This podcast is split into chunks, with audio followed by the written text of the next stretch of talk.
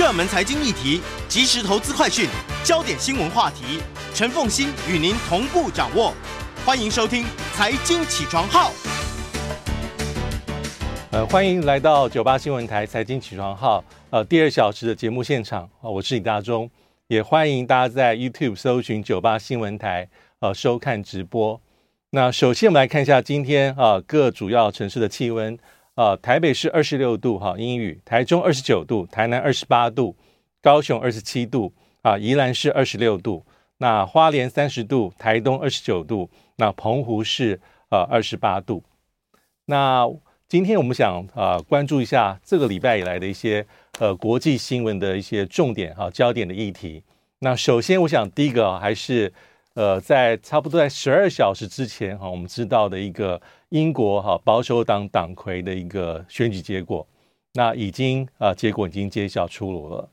那最后的结果其实是呃我们之前在节目上也讨论过好几次啊，但是别无悬念啊，选举的结果是呃这个特拉斯哈赢了所谓的苏纳克，在这一对一的竞赛里面呢，呃特拉斯哈拿到的选票是八一三二五票啊，八万一千三百二十五票，在保守党的这个。呃，党员当中哈，所以拿到了百分之五十七呃点四的选票。他的竞争对手哈苏纳克是拿到了六万零呃三百九十九票，呃得票率是百分之四十二点四。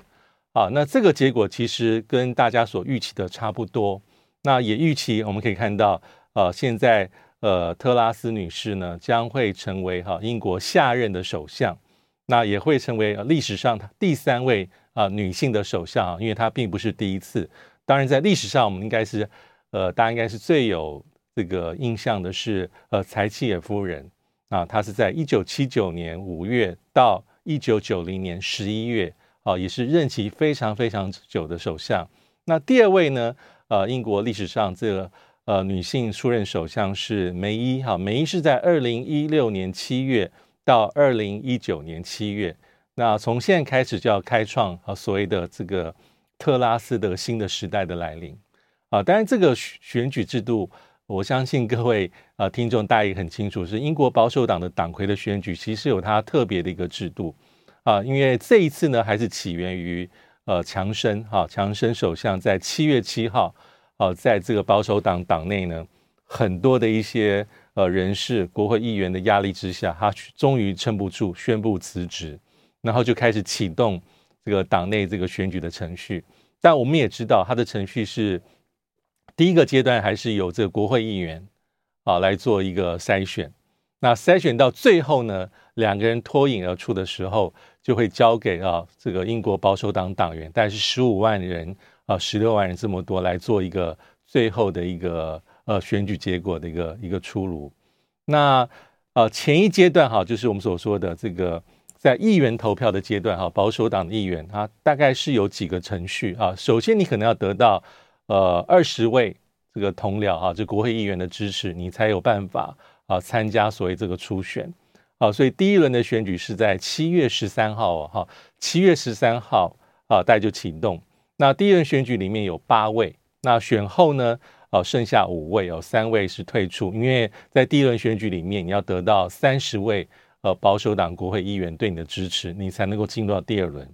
那很快，这程序非常快，七月十四号进入到第二轮，然后就开始筛选，每一个阶段就会筛选啊一位啊这个候选人。到七月十六号是第三轮哦，到七月十四号第四轮，到了七月二十号的时候是三选二啊。当时啊就包括现在的所谓的这个特拉斯啊，还有苏纳克啊，还有所谓的这个莫登特也是女性。她是前国防大臣啊，最后是筛选掉了这个呃莫登特，所以由现在所看到的特拉斯跟苏纳克进入到第二阶段的选举。那这对阶段的选举呢，啊，基本上就是由啊这个保守党的这个党员也不多，在十五六万人啊来做一个普选投票。但重点是哈，我们刚刚讲到，在最后一轮这个呃国会议员的这个选举里面，其实。苏纳克哈，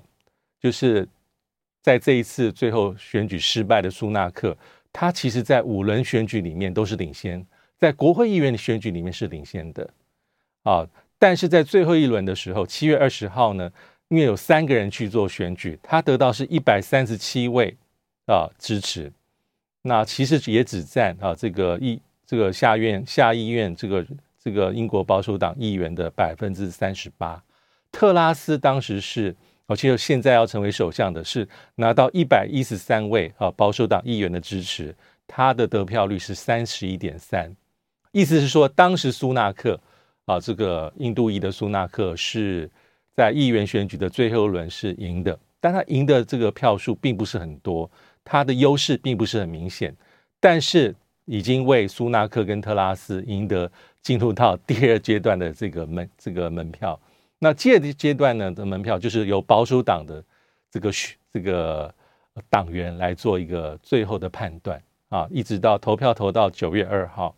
啊，在这段过程里面啊，其实根据民调，基本上可以看到，其实特拉斯一直占有优势。他的这个民调在保守党这个呃党员里面的这个，根据民调的结果显示，大概最多的时候，他的投票支持度大概可以达到这个六成以上。那苏纳克是三成八左右。所以呢，在十二小时之前啊，最后宣布的结果啊，五成七对四成三。基本上也很符合啊，之前啊这个英国媒体所做的一个保守党员的一个投票，但是我们也知道说哈，保守党的这个党员其实跟一般的英国的这个民意是有一些差距的，但这种现象其实并不陌生哈，在各个国家里面的政党，因为政党会有一些它的理念啊，会有一些它的左右的光谱，会有些它的一些特定的一些意识形态。那以英国保守党而言，它十六万人左右占。啊，这个英国哈、登记的这个国会的选民哈，百分之零点三，但是千分之三，所以他党员数目并没有很多，而且基本上呢哈，保守党党员的特征是没有办法去反映呃这个英国这个整个社会的一个真实的母体。啊，大概是男性比较多哈，带有将近六成，那这个白人的比例比较高哈，将近快九成。那而且里面哈有大概百分之七十七十或是八十，基本上都是脱欧哈英国脱离欧盟的支持者，还有中产阶级。那年纪也稍微长一些哈，但年纪是六十五以六十五岁以上的这个呃保守党的党员是年纪大概是呃六十五岁以上，大概有将近四成以上啊，所以这是一个保守党啊党员的一个支持者他的一个特征跟他的一个分布。的确可能跟一般的英国的这个民众有些差距，但是在这样的状况之下，这个特拉斯哈基本上最后是胜出。当然我们也知道要去探讨到底呃这个一一开始被看好的苏纳克为什么在党员投票里面会输？为什么一开始比较没有被看好的，就是在议员选举这五五个五次的选举里面，五轮选举里面从来没有站到第一位的特拉斯，他最后会得到。党员普遍的一个一个一个肯定，其实原因很难去做一个怎么讲很有说服力的，或是很完整判断。但基本上一般人可能有呃归纳出几点。第一个是有人讲说可能是肤色啊，肤色。呃，苏纳克是这个印度裔的背景啊。你说保守党的党员在不在乎呃种族或肤色？的确，可能在意识形态上他稍微在在乎一些。但是呢，这也没有办法解释为什么苏纳克在最后党员心目中里面投票是输的啊！因为如果是从今年一月份针对保守党党员的民调啊，当时苏纳克的民调是大胜特拉斯的，就是现在的这个党魁的这个胜出者，即将成为英国新任的首相，所以也很难解释肤色到底是不是，或是种族是一个重要的一个呃胜败的关键，这是第一点。那第二点，也有人会说啊，可能在选举的过程当中，哈，因为你的很多的一些弱点啊，或是缺陷会会被放大。那对于这个苏纳克而言，可能是有人说，可能是一种一般老百姓、中产阶级一种类似像仇富的心态。因为苏纳克的这个这个跟他的呃太太就是夫妇，他们的确是呃资产非常的多哈。有人说净资产是超过。啊，这个七亿英镑以上哈，主要是因为他的太太的家族的背景啊，等等一下我们会再提，所以这样的状况可能跟一般的选民哈，这个中产阶级保守党的普遍的这个选民的来这个党员的来源是有些重大差距，所以这也造成可能苏纳克在选举过程当中一些比较隐性的一些弱点弱势。那第三个有人说是因为苏纳克的这个他呃在这几年哈能够成为哈第一线的哈这个英国重要的政治人物，很重要原因是因为呃可能跟疫情的这个状况之下啊英国封城期间啊苏纳克身为当时的财长，他很多的救市的政策。包括说啊，对一些放无薪假的英国一般的民众啊，提供很多的一些呃补助救济的方式啊，提出几十亿英镑的这个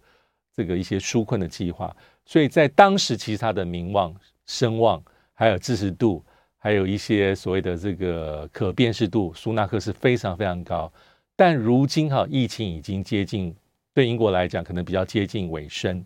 所以老百姓对他的一些好的记忆，选民是很容易被很容易健忘，所以这也可能是一个啊，是因为时势造英雄，但是现在可能没有在当时苏纳克这样的一个得分这么的明显，所以这也可能是一个主要的因素。那还有一点就是跟强生有关啊，因为如果我们有印象的话，因为强生之前是因为党内的丑闻啊，所以让他丑闻这个缠身。那最后其实是保守党党内的一些所谓的阁员大臣们啊，纷纷用辞职的方法做逼宫。其实当时身为呃财这个财政大臣的苏纳克，基本上是开了第一枪。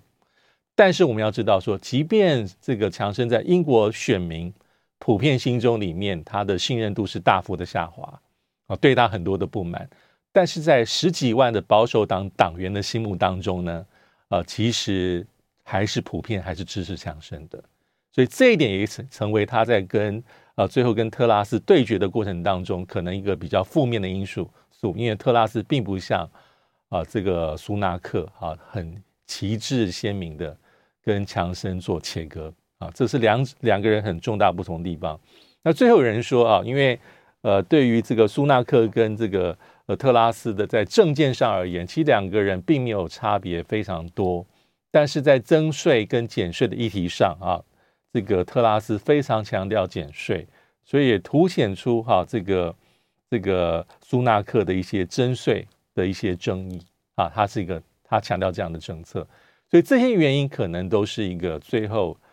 呃胜败呃一个很重要的关键。但如同我们刚才所说哈，那可能还要经过一些更细致的一些研究跟观察哈，因为。成功可能有非常多的因素啊，但失败其实其后面老实说，它的因素也是非常的一些复杂。那特拉斯哈，就是我们把重点啊，现在可以放在这特拉斯哈，就是英国下任首相啊，保守党新任党魁的身上啊。因为之前我记得在节目当中哈，当时也讨论过啊，这个特拉斯年纪很轻哈，但苏纳克年纪更轻，特拉斯四十七岁啊，他的这个从政的过程当中啊。还有他在政治这条路上，他也有几次重要的转折。那第一点是，他是来自于一个比较支持工党的中产阶级家庭，但最后这个特拉斯在政治的这条路的选择上，选择了加入比较保守的啊这个保守党的阵营。那他当然也得力于啊一些人士的提拔，好在从政之路上，可能最重要对他而言是卡麦隆。啊，前首相保守党，卡麦隆是在二零一零年啊到二零一六年期间执政啊。那特拉斯在他的从政经历里面哈，他最先进入到英国下议院成为议员，是到二零一零年，就是大概是在十二年前。那之后在卡麦隆政府啊，梅伊首相还有前这个首相强生啊三任政府里面啊，分别有出任过一些重要的职务啊，这个大臣的任这个这个这个职务。那特拉斯其他的立场啊，其实比较重要的地方，我觉得还是一个他减税这一点可以跟他区别啊，就是他的主要的这个竞选的这个呃强敌啦，就刚刚讲的苏纳克啊，因为特拉斯说哈，他将从担任首相的第一天就开始减税的政策啊，包括取消啊本来要上调的国民保保险啊薪资的这个税率、股息的税率。还有本来要预计在二零二三年要实施的这个公司税的一个调涨，他都会取消，也会取消所谓的绿色能源的一些相关的税。也不会，他也承诺他不会再增加哈英国民众任何新的一些税收的政策，这是他一个很旗帜鲜明的主张。可能这也啊这个吸引了呃蛮大比例的这个保守党的支持者啊这样的一个政策。那他也承诺要在二零五零年之前啊实现的这个零碳这个零排放的目标啊。那他也在支持呢所谓的卢安达难民安置的计划。就是把英国的难民啊阻绝于英国的境外，那他甚至讲到说啊，要扩大在境外安置这些非法的移民，包括可能的地地点，还有包括土耳其。那在俄乌战争里面啊，其实呢，特拉斯哈他是非常非常的旗帜鲜明，就是大声的去大高分贝的批判普丁的政策，坚定的站在乌克兰这一方，这一点也是非常鲜明的一个主张。他甚至我们我想大家。呃，可能也不会太陌生啊，就是在乌克兰啊，俄乌战争期间，也曾经把台湾跟乌克兰相提并论。那他对中国大陆的态度，就是我们非常熟悉的，非常的强硬啊。那他曾非常高度关注所谓的新疆的议题，他认为，呃，这个北京的政策基本上是一种种族的灭绝。那他对于这个香港议题也高度的关注，哈，从二零一九年之后，那其实。呃，这个这个特拉斯在过去的从政当中，他一开始并没有对于北京的态度这么的强硬。早期其实并不是，他也曾经访问过中国大陆，啊，也曾经有一些非常友好的一些举动举措跟所谓的发言。但是这几年哈，他的政策、他的想法、主张有重大的一些转折跟变迁，啊，这也是值得呃很很值得耐人寻味的地方。那他甚至在今年六月的份的时候提出说，呃，国会国际社会应该在军事上援助台湾。虽然他没有提到细节，他也会非常的强调说，哈，中国大陆在国际社会的一些啊比较不公平的贸易的行为啊，所以这些都是他的一个明确的主张。那他呢，其实也有一些呃一些弱点啊，在选举过程当中，弱点或是缺陷也被放大啊。我们在节目中也讨论过，比如说他有外号。啊，很有趣的外号叫做“人肉手榴弹”，啊，这可以正反两方面做解释。好的方面解释是他风格很明快，非常的强硬，不妥协，非常果断，啊，能够打破一切的障碍，让他所要推动的事情能够实现圆满的解决。啊，比较反面的一个这个这个形容就是说，他可能也会常常会让事情变得更加混乱，而没有办法把事情圆满的解决。啊，甚至让别人去收一些他的造成了一些所谓的烂摊子，无法解决的一些争议，所以这是一个正反两面这个并存的一些评价。那第二个对他的批判呢，在选举过程当中是比较致命的啊，就是很多人他的竞选对手批判啊，这个特拉斯女士是立场反复，没有所谓的中心思想。我们刚刚讲到说，他早期的转折是呃，从比较自由。呃，比较温和的立场转向投向所谓的保守党阵营。那还有一个比较重要的关键是，他对于英国脱欧的立场也有反复的。啊，他早期其实是一个留欧派的这个大将。啊，在二零一六年的脱欧公投之后，啊，这个他立场开始做了一个一百八十度的一个转变。因为从一开始他批判脱欧派是很极端、很过时。会让英国万劫不复。到最后公投结果之后，他变成一个脱欧的一个很重要的大将，脱欧的一个重要的一个棋手啊。所以这一点也被人家批判说，不太知道他的中心理念是什么。那还有一点其实也很很关键，就是其实在这次大选里面啊，不管是特拉斯或是他刚才讲的竞争对手苏纳克，其实都有在仿效我们不陌生的一个重要的这个英国前首相，就是刚才所提到的。柴契尔夫人从一九九零年七九年到一九九零年长期执政。那对特拉斯而言呢，他的穿着打扮，还有人说，包括他的大声呃这个高举的这个减税的口号跟旗帜，这些都是希望保守党的选民、保守党的党员能够唤起对于柴契尔夫人的一个当时长期执政强硬的风格、鲜明的一个举手投足的一个记忆。但是有人说，毕竟啊，特拉斯可能还并不是所谓的柴契尔夫人啊，所以这也可能是他一个未来潜在的一个一个一个弱势。那到了执政之后，哈，其实大家应该可以预料到，不会有太多的蜜月期，因为新首相上任，其实你要面对很多严峻的挑战，大概没有办法很快让你，呃，这个有时间去上手啊，包括英国的国际经济的形势啊，因为前一阵子 IMF 才做的一个预测说，英国要退居为全球第六大经济体。印度即将超越英国，成为全球第五大经济体。所以最新的排名是美国、中国大陆、日本、德国，这个英这个呃印度，那是英国。那还有他的首要之务，特拉斯上任之后，当然要解决的是英国的通货膨胀百分之十的问题，如何去重振英国的经济。要为一般的中产阶级、一般的老百姓跟家庭减少开支，尤其是能源支出的一些一些开支。那最后呢，可能是在中国，他对中国大陆的政策啊，他上任之后也会成为大家关注的重点啊。因为一般预料，他的所谓的对中政策，对北京的政策基调应该会更加强硬啊。因为英国在去年哈发布所谓的国防安全跟外交政策的评估报告。当时还把中国大陆定位为系统性的竞争对手，并没有讲它是一个威胁，因为威胁的字眼是比较严峻的。那现在呢？啊，特拉斯已经有讲到，他考虑要把这个中国大陆的定位定位为对英国是视为是一种迫切严峻的威胁，与目前对于俄罗斯的一个定位是旗鼓相当。所以一般预料哈，未来特拉斯执政之后的这英国对中关系政策。还有整体的这个英中关系可能会进一步的更严峻、更恶化，这也是我们大家值得呃密切关注的对方地方。好，所以我们现在啊、休息一下，进广告。好，接下来我们进行到下一个我觉得很重要的一个这个礼拜发生的重要议题哈，就是戈巴契夫在八月三十号过世啊，他是一个在冷战期间呃全球非常关注的一个领导人物。那其实刚好跟我们刚才所提到的这个英国议题息息相关。好，我们听，我们想回想一下，在冷战期间，哈，西方世界有几个重要的领导人，哈，但是啊，大概都已经陨落，哈，包括像是美国在当时是非常著名的雷根总统，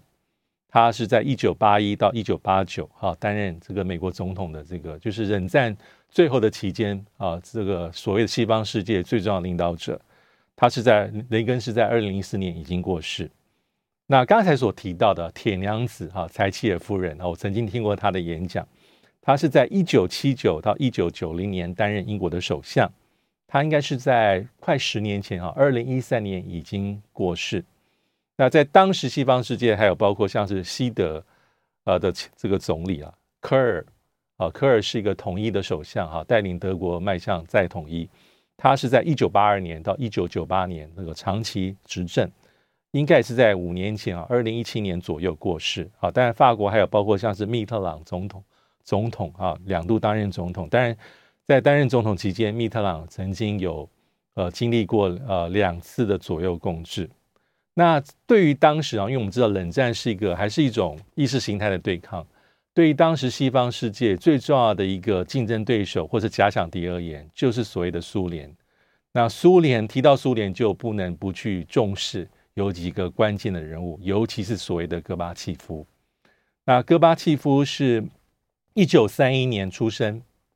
啊，他在一九五二年加入苏共，苏联共产党，在一九七一年啊进入苏共的中央委员会，一九八零年开始慢渐渐进入到。啊，苏共的一个所谓的权力的核心，当时他是政治局委员，年仅四十九岁。那从一九八五年开始，哈，到一九九一，哈，担任这个呃苏联的这个苏共的领导者，啊，接替所谓的切尔年科，啊，成为苏联的最高领导人。然后在九零年到九一年十二月的时候，是当时是担任苏联历史上唯一的总统。那最重要的地方是，哈，在呃。这个戈巴契夫担任苏联领导人的期间，哈，从一九八六年起，哈，我这印象非常深刻，啊，但是在这种国高中念书时候，他开启了所谓的这个新思维，高举的是所谓重建跟开放的一个大旗，要做一些改革，把他改革的这个这个大刀啊，一开始砍砍向军队的改革啊，苏联官僚体制的改革、司法制度的改革、政治体制的改革，最后包括像自由松绑解禁，在政治是最最关键、最敏感的一环，然后把大刀砍向自己，废除苏联共党在政治上的法定法定的一种垄断地位跟这个所谓的领导地位。那是在对内的政策上，那在对外政策上，其实当时的世界上感受应该很深啊，包括他慢慢从阿富汗撤军，减少对于啊东欧了，就是一般我们过去所讲东欧呃卫星国的一些干预啊，慢慢开始促进啊苏联跟呃这个北京的关系这种正常化，也跟西方世界有所谓的和缓啊。最后一九八九年这个柏林围墙倒塌，他并没有采取很强力干预的手段。那一九九一年十二月二十五号啊，苏联解体。那其实戈巴契夫就是一个苏联最后的一个领导者啊，这个末代领导人。而这个标记，我们也知道，基本上是伴随他的一生啊。我记得哈，我们曾经在节目上也讨论过，在去年，去年是二零二一年啊，基本上是冷战结束三十年啊。其实这很有意思，因为冷战期间哈，就是。将近在四十年左右，那从一九九一年到去年，冷战结束三十年，意思是我们如果再过十年，其实我们所谓的后冷战的时期也会超过所谓的冷战期间。但是对于活在冷战时代的人来说，哈，不管是全世界任何一个角落，在当时啊，在身身在其中，可能都会觉得说这是不会改变的东西的对抗，意识形态的对峙。美国所带领的西方世界跟苏联的集团这种抗衡是永远不会改变，但是是改变了。在冷战结束的三十周年啊，去年十二月的时候，有媒体对戈巴契夫做一个专访，当时他戈巴契夫的批判是很犀利的。他一方面批判现在俄罗斯的领导者就是普亭，啊，认为说普亭并没有让俄国真正的复兴，走向一个比较强势的地位。也不可能再期待说俄罗斯跟西方世界有平起平对的这种平起平坐的关系。但另外一方面，其实哈戈巴契夫在这场专访里面，他是严厉批判美国为首的所谓西方世界。他说哈，从冷战结束后的三十年，其实西方世界是被胜利的情绪弥漫，美国是非常的高傲跟自信，被这种胜利冲昏头。啊，不管是历史的终结啊，部分美国人所认为的，还有美国在西方和西方在冷战胜利之后，普遍存在一种胜者全拿的心态，包括这个过去在三十年里面，北约不断的向东扩、向南进，啊，不断在扩张自己的势力，推到了俄罗斯的家门口。那这一些哈、都是戈巴契夫批判的角度。所以他同时批判俄罗斯目前的领导阶层，但他同时对于西方世界在冷战结束后这三十年啊，步步进逼，不断在强化自己的领导地位，完全不顾俄罗斯的这种安全的顾虑，还有忽略传统地缘政治，这些其实戈巴契夫还是提出他的一些洞见跟观察。我们暂且不论这样的批评是否是很公平的，但我印象非常非常深。那还有一点就是啊，这次戈巴契夫。呃，过世其实俄罗斯的反应，官方跟民间也是非常的这个呃耐人寻味的。第一个是啊，官方的表态，那克里明宫很克里克里姆林宫很快发表声明啊，啊，就说啊，这戈巴契夫是一个终结冷战的一个政治人物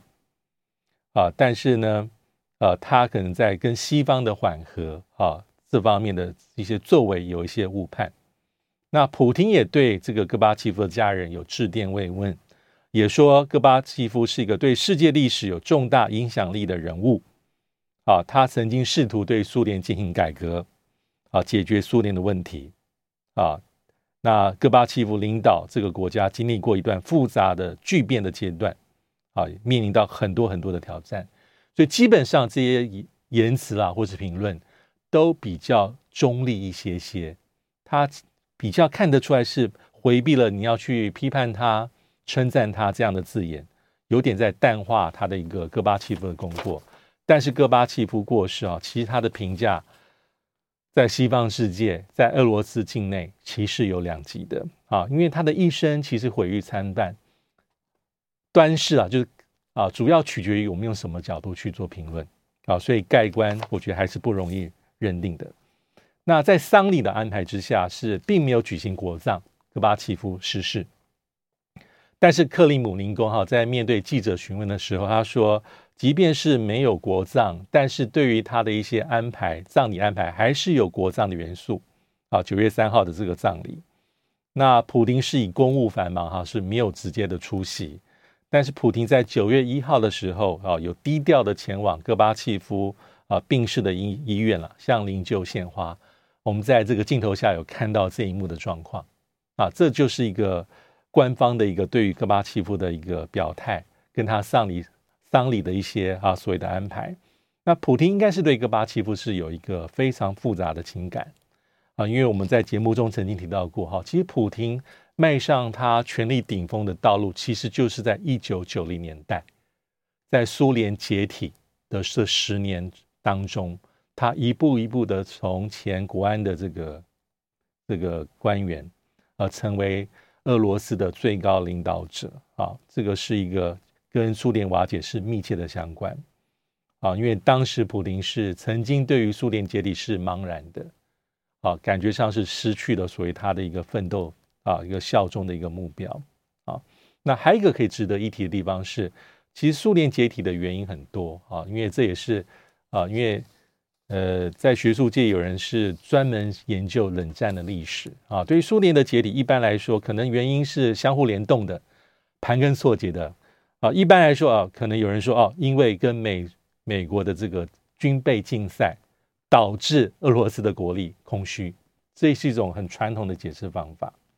那还有人认为说是戈巴契夫的改革大旗，其实盲目中了西方世界的圈套，对于西方世界。的制度、价值观有过度的一些、一些、一些、一些、一些、一些评价，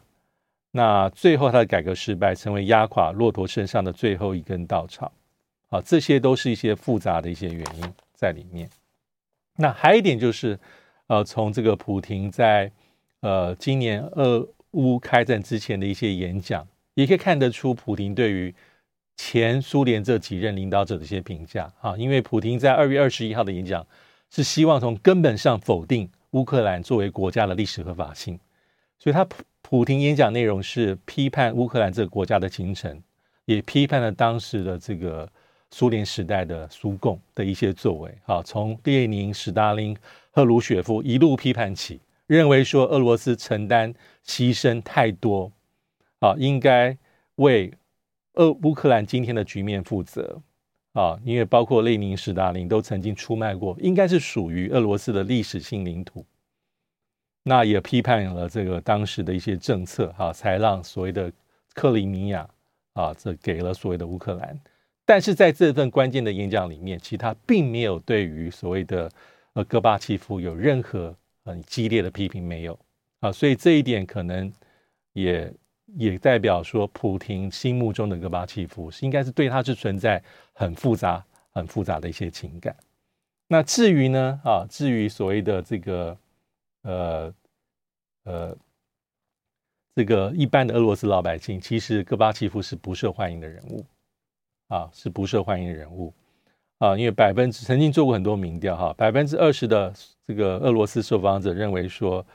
呃，戈巴契夫是前苏联时期最不得人缘啊，最不喜欢的人。他在民调里面，戈巴契夫是敬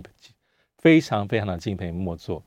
那百分之十一的人啊，认为史达林最可恶。所以在这份民调里面，戈巴契夫比史达林更不受欢迎。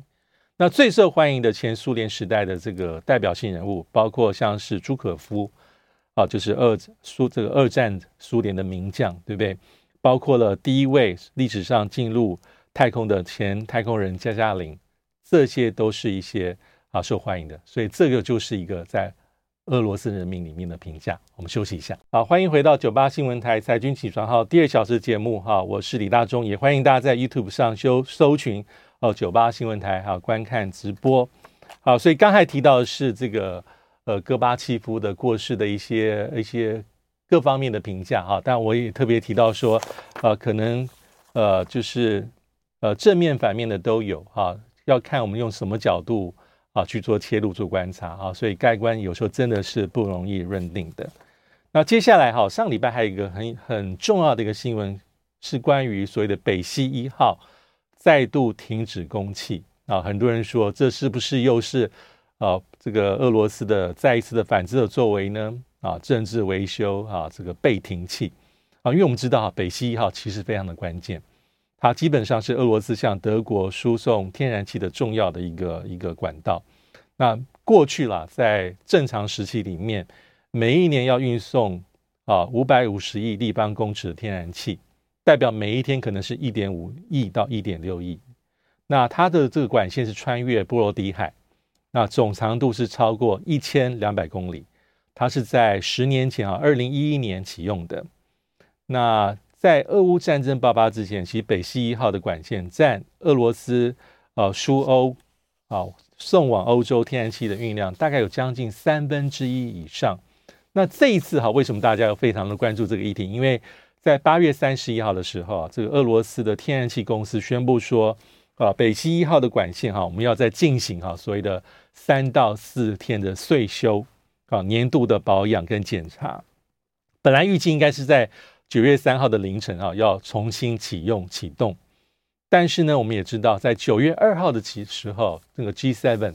啊，七大工业国集团啊，宣布一项对于俄罗斯原油在国际市场的价格上限。那这个政策啊，基本上当然是针对俄罗斯俄乌战争而来啊，要想办法进一步去压这个压制俄罗斯的一些政策跟他的国家的利益。那在几个小时之后呢，俄罗斯天然气公司宣布说，哈，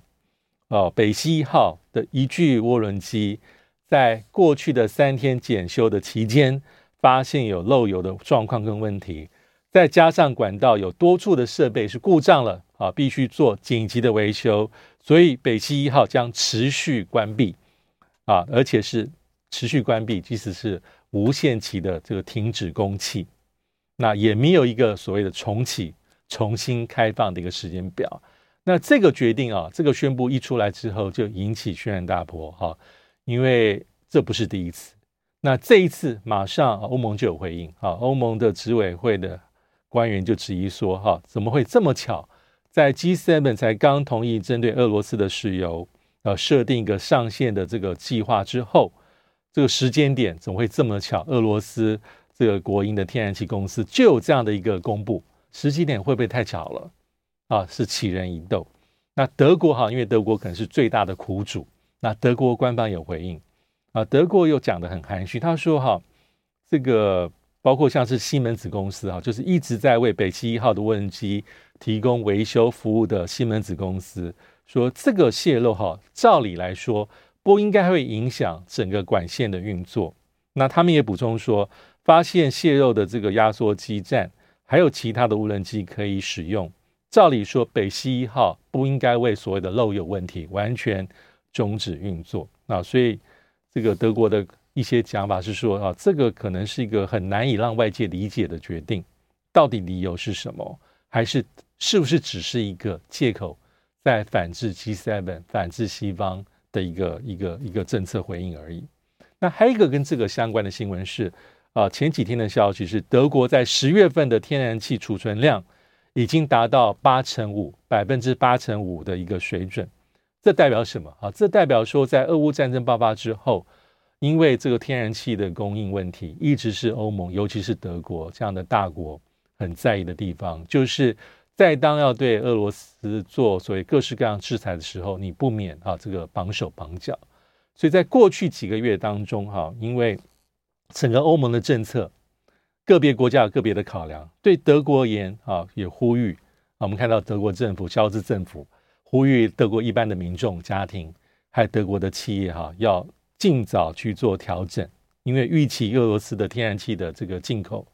只会逐渐的减少，很难恢复到以前正常的状况。所以大家应该要节约啊，才能够度过啊，马上因为时间过得很快，马上要来的冬天。所以供体时间，及早因应，这是德国政府在过去几个月一直在向德国的一般的家庭，和向德国政府、德国的对不起，德国的企业喊话的重点。那这样看起来是奏效的啊，因为十月份的天然气储存量已经达到八成五的一个水准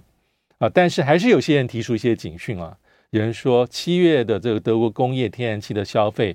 比去年同期减少五分之一，其实也不见得是一个好的现象哈，代表这个生产量可能是下滑。那再回到刚刚哈，我们也知道说，这种所谓的一般的评判是技术性的维修跟停止供应天然气，其实这不是第一次，早在今年六月跟七月都有之哈。六月份这一那一次是因为德国西门子公司哈把北溪一号的部分设备啊拿去给加拿大的分部分公司去做维修，不过当时的加拿大政府因为说要配合国际的制裁。啊，拒绝把西门子送修的涡轮机返还给俄罗斯，引起所谓的轩然大波。最后是在德国的强大压力之下，加拿大政府才说好，那我放心。那美国也默许，这是第一次。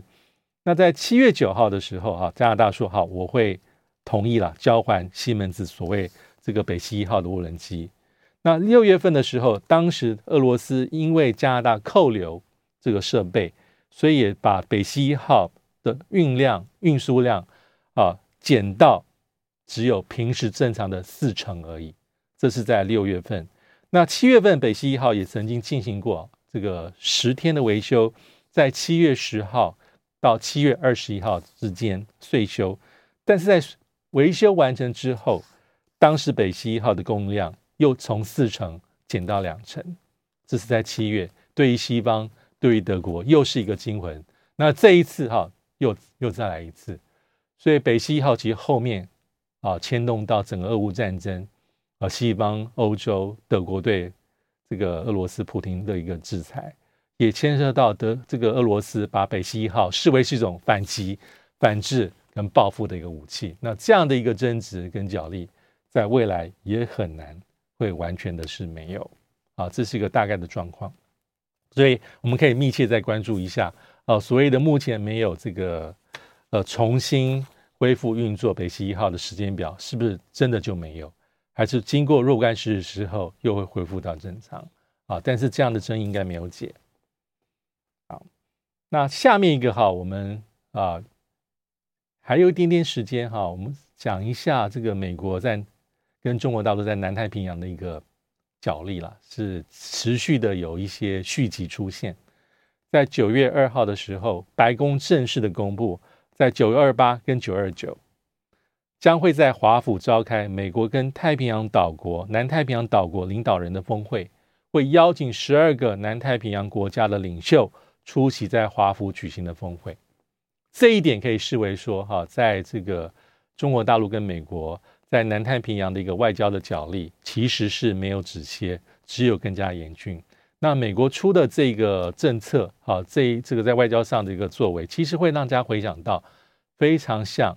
啊，之前美国邀请东协国家领导者在华府召开美国跟东协的特别峰会一样的状况。因为当时美国认为说，哈，在东协这个主要国家的一个收拢方面，啊，北京的这个影响力是越来越强，美国有一些危机感。那同样的，在南太平洋。方面啊，目前美国是用同样的方法，所以这代表说哈，美中在南太平洋这个场域里面竞争比过去更加严峻。那其实仔细来讲，我们还有几个一一连串的步骤啊。从今年开始，我很简单跟大家呃做一个扼要的一个总结。好，就是今年二月份，美国国务卿布林肯的亚洲行有出席。这个太平洋岛国论坛在斐济的这个会议里面，他特别讲说，啊，我们要宣布要重启关闭三十年的美国驻所罗门大使馆。那其实布林肯这一次也是三十六年以来第一个美国国务卿啊踏上斐济的领土。啊，五月二十六号，斐济加入拜登政府的印太经济架构。六月二十三、六月二十四，拜登提出所谓的南太平洋伙伴倡议。啊，联合其他国家去做。七月十三号，副总统贺锦丽出席太平洋岛国论坛，宣布投入六亿的资金。到现在，这些都可以视为是一个啊，美国在强化它对南太平洋的一个经营很重要的一个一个动作。那我们今天到这边，